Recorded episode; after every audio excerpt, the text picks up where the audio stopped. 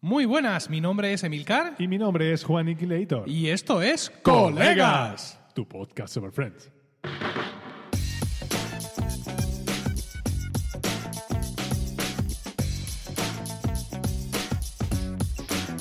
Bienvenidos al capítulo 45. Hoy es 15 de junio de 2017 y espero que estéis todos bien y dispuestos a escucharnos hablar un rato sobre nuestra serie de humor favorita. Colegas es un podcast de Milcar FM y os llega gracias al patrocinio de Zencaster, el servicio web para grabar entrevistas en remoto pero con calidad de estudio. Simplemente manda un enlace y al término de la grabación recibirás una pista por separado de cada participante. Un enlace como el que le he enviado a mi copresentador, Juan Iquilator. Muy buenas, Juan. Muy buenas, Emilio, y muy buenas a todos nuestros oyentes. Dios mío, estás chispeante. Estoy esperante porque tu entrada ah, me había de improviso y hay que subir el flow de esto rápidamente. Bueno, bueno, bueno. Oye, cuéntanos, eh, Cuento como, ya co- como, si fuéramos ancianos. ¿Qué El tiempo hace? ¿Qué, tiempo hace ahí en tu pueblo? Es horrible. Aquí, al lado de Leganés, aquí el, tie- el tiempo es horrible ahora mismo. Hace un calor que no te lo puedes imaginar. Tú sabes lo que es estar por la noche aquí y ver, mira, ah, mira, voy a acostarme, son las doce y media de la noche, mirar el, el reloj y ponga 33 grados y miras así y quieres mirar así que corre un poco de aire y no se mueve ni una hojita. Y entonces notas como, y notas como, como, como sudas. Es agobiantísimo. Tú, tú recuerdas que yo sigo en Murcia, ¿verdad? Eso nada, los de Murcia no sabéis lo No, que es el calor. claro, efectivamente. No, no lo sabemos. Pero es que además lo peor es que ahora mismo se ha puesto a, a- llover aquí, pero con truenos y relámpagos. Con lo cual eso me obliga a tener aquí la ventana cerrada, con lo cual estoy, a punto de- eh, estoy aquí a punto de ebullición ahora mismo. Es, es genial. Bueno, eres como la marrana de Sangonera. Eh, no sé exactamente Nah. qué implica eso, si es bueno o malo, pero vale. ¿No sabes lo que es la marrana de Sangonera? No, no, no sé lo que es. Bueno, Ten en no, es, no este el podcast para explicar No lo soy que... de Murcia, ya. ¿Qué decirte? No, no conozco Quizá en el próximo episodio... Quizá en el próximo episodio de Están locos estos romanos explicamos lo, que es eh, ser como la marrana de Sangonera. Por favor. por Eh, favor. pero no, no es el momento hoy. Hoy es el momento, sin embargo, de contar la noticia absurda de Friends de- del episodio. En este caso está centrado en Lisa Kudrow. Mira. Lisa Kudrow, eh, quien interpretara a Phoebe en nuestra serie favorita, ha afirmado que una tercera temporada de The Comeback es posible.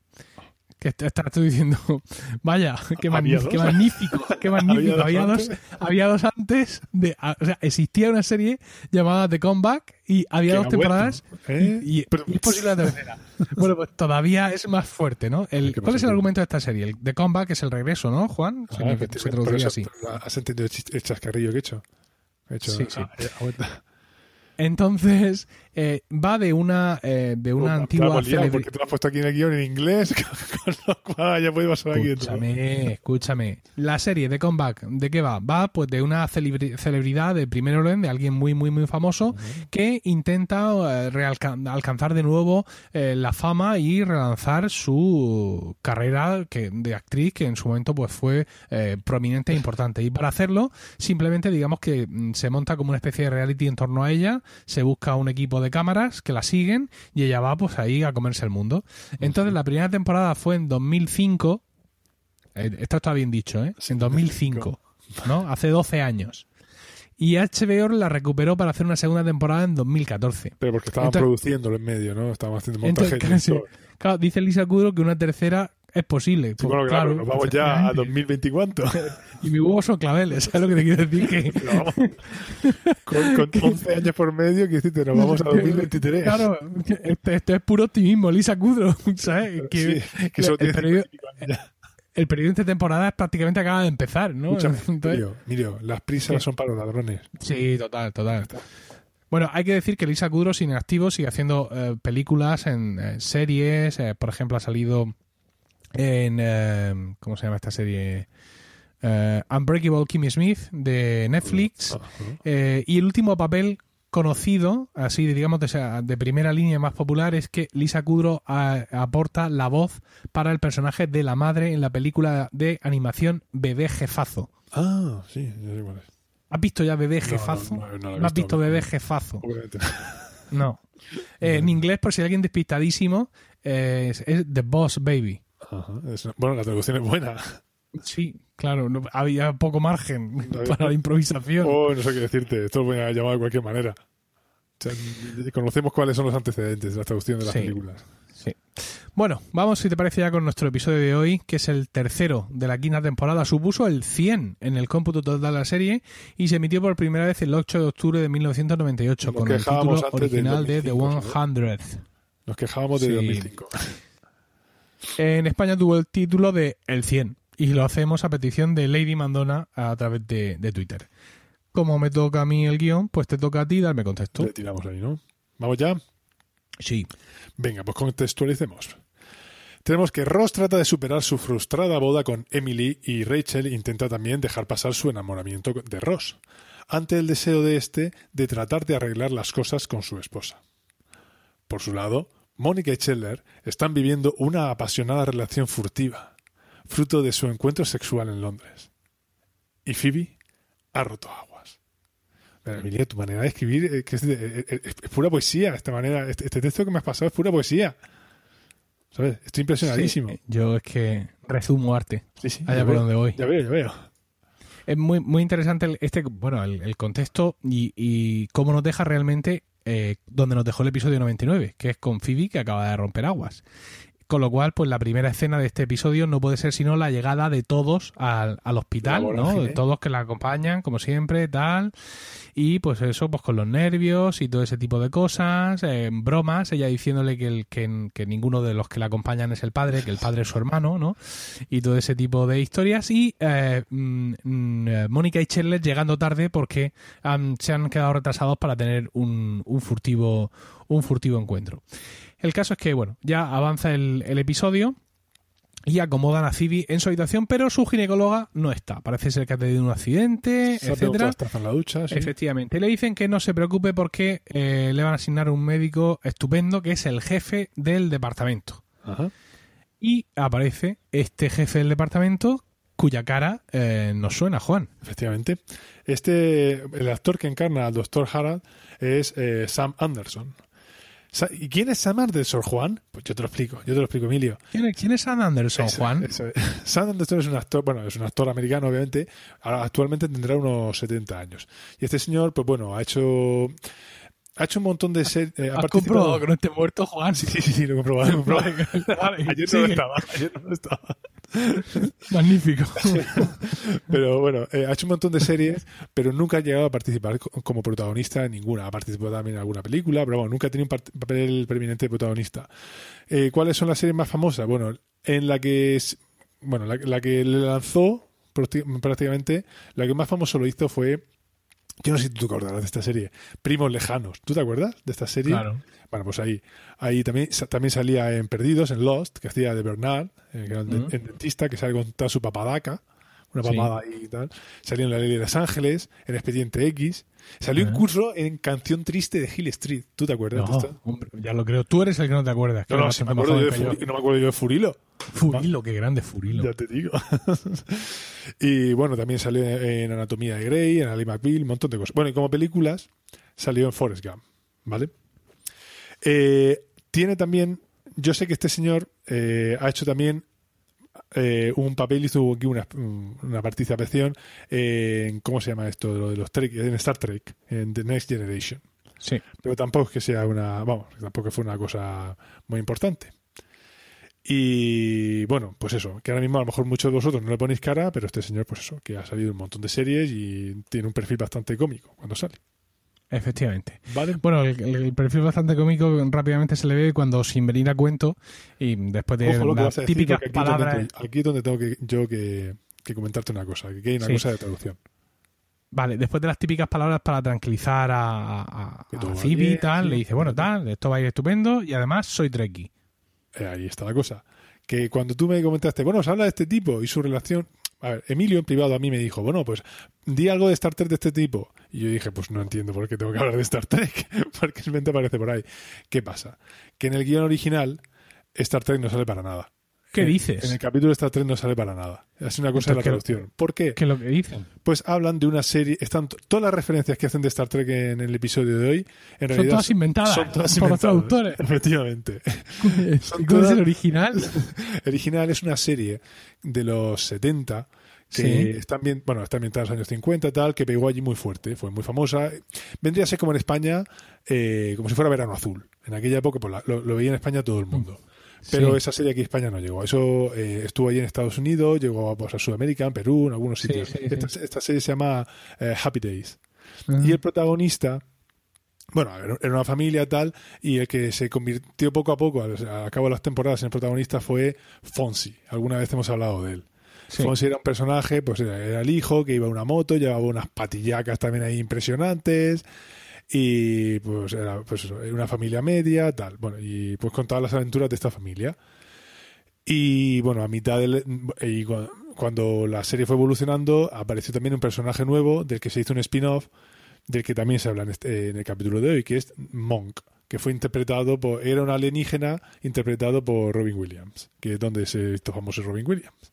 Entonces, pues eso, todas las referencias que en la serie, el tío cuando habla de, pues yo soy Trek y no sé cuánto está diciendo, pues yo es que seguía, eh, y de repente a mí me gusta mm, The Fonzie y no sé cuánto, y, todas haciendo referencias a esto.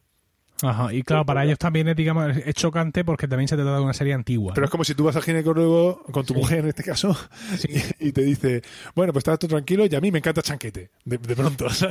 Pues No, igual- vamos, quiero decir que el efecto es el mismo que para los que hemos escuchado la versión doblada y dice, además soy un trekkie. Quiero decir que realmente está bien hecho por los, por los Sí, adaptadores de la serie al español, porque aunque aquí Star Trek pues no es lo que es en Estados Unidos, pero eso lo ha entendido todo, todo el mundo. Seguimos, eh, eh, por, por cierto, ha llegado ya Frank, el, el hermano de Phoebe, pero no su, su esposa, que al parecer está en Delaware. No sé qué hará Sí. en Delaware. Bueno, seguimos Bueno, en... aquí, hay un eh, chiste- aquí hay un chiste que quería explicar también de, de Frank, ¿vale? Sí. Y es que Frank, aquí cuando llega, hay una técnica de, de, de parto, vamos, de preparación para el parto, Sí. que es la técnica eh, la más, que he escrito la mace con Z. Entonces, pues eso de respira hondo, tal, y relájate, bueno, va de todo eso. Y entonces cuando él llega, dice, "No, pero no te preocupes que Ali no está, pero me ha explicado todo lo de mm, eh, la, la, la Mazda. O sea, Ma- Mazda como el coche. ¿Sabes? Por eso Scheller le gasta la broma y dice, sí, esto es que luego, pues, bueno, no sé exactamente lo que dice, que si das tu coche viejo, pues te hacen un descuento del 2% o algo así de interés. Sí, bueno, en español es- era un chiste que no tenía mucha gracia y por eso lo he saltado.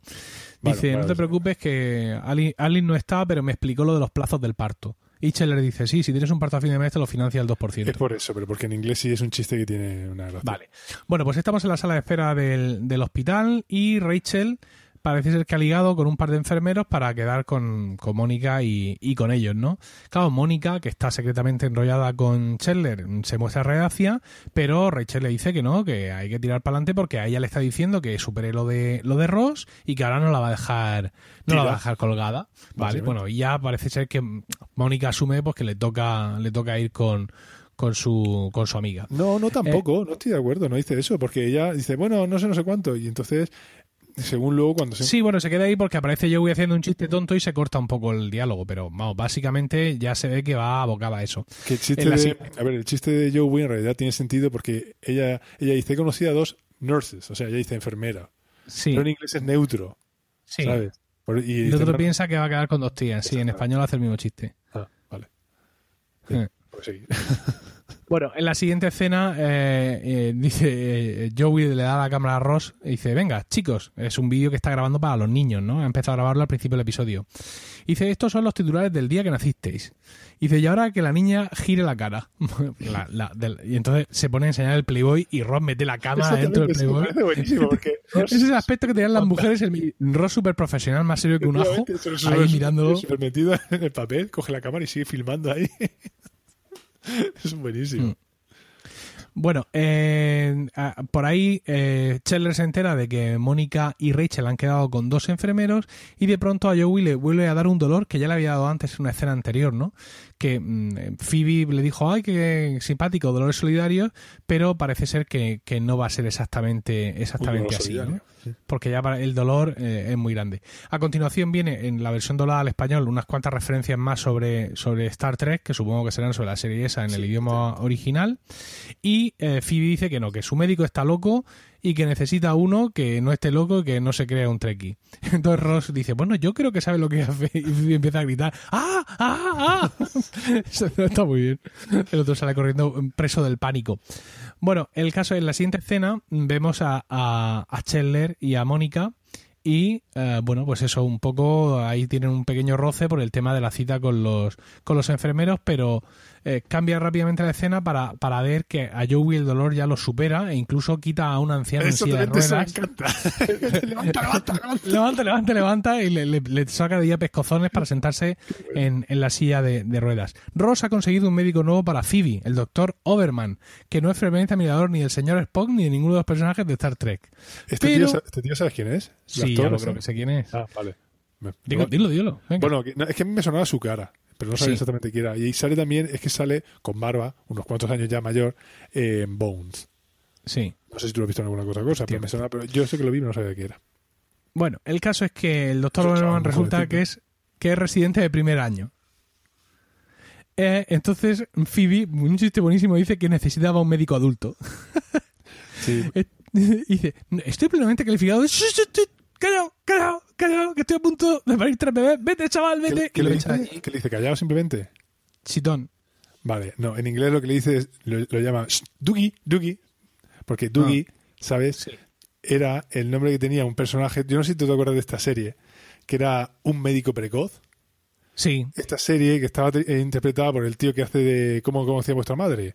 Sí, sí, sí, Patrick Harris pues era sí exactamente pues el tipo este era pues el, personaje que era un bueno era un médico muy joven que había entrado en la universidad era superdotado tal y era un niño prácticamente y el personaje se llamaba Dougie por eso ya lo llamaba entonces Dougie ah. calla no, aquí ya, ya de referencias a series antiguas ya en español ya descansamos.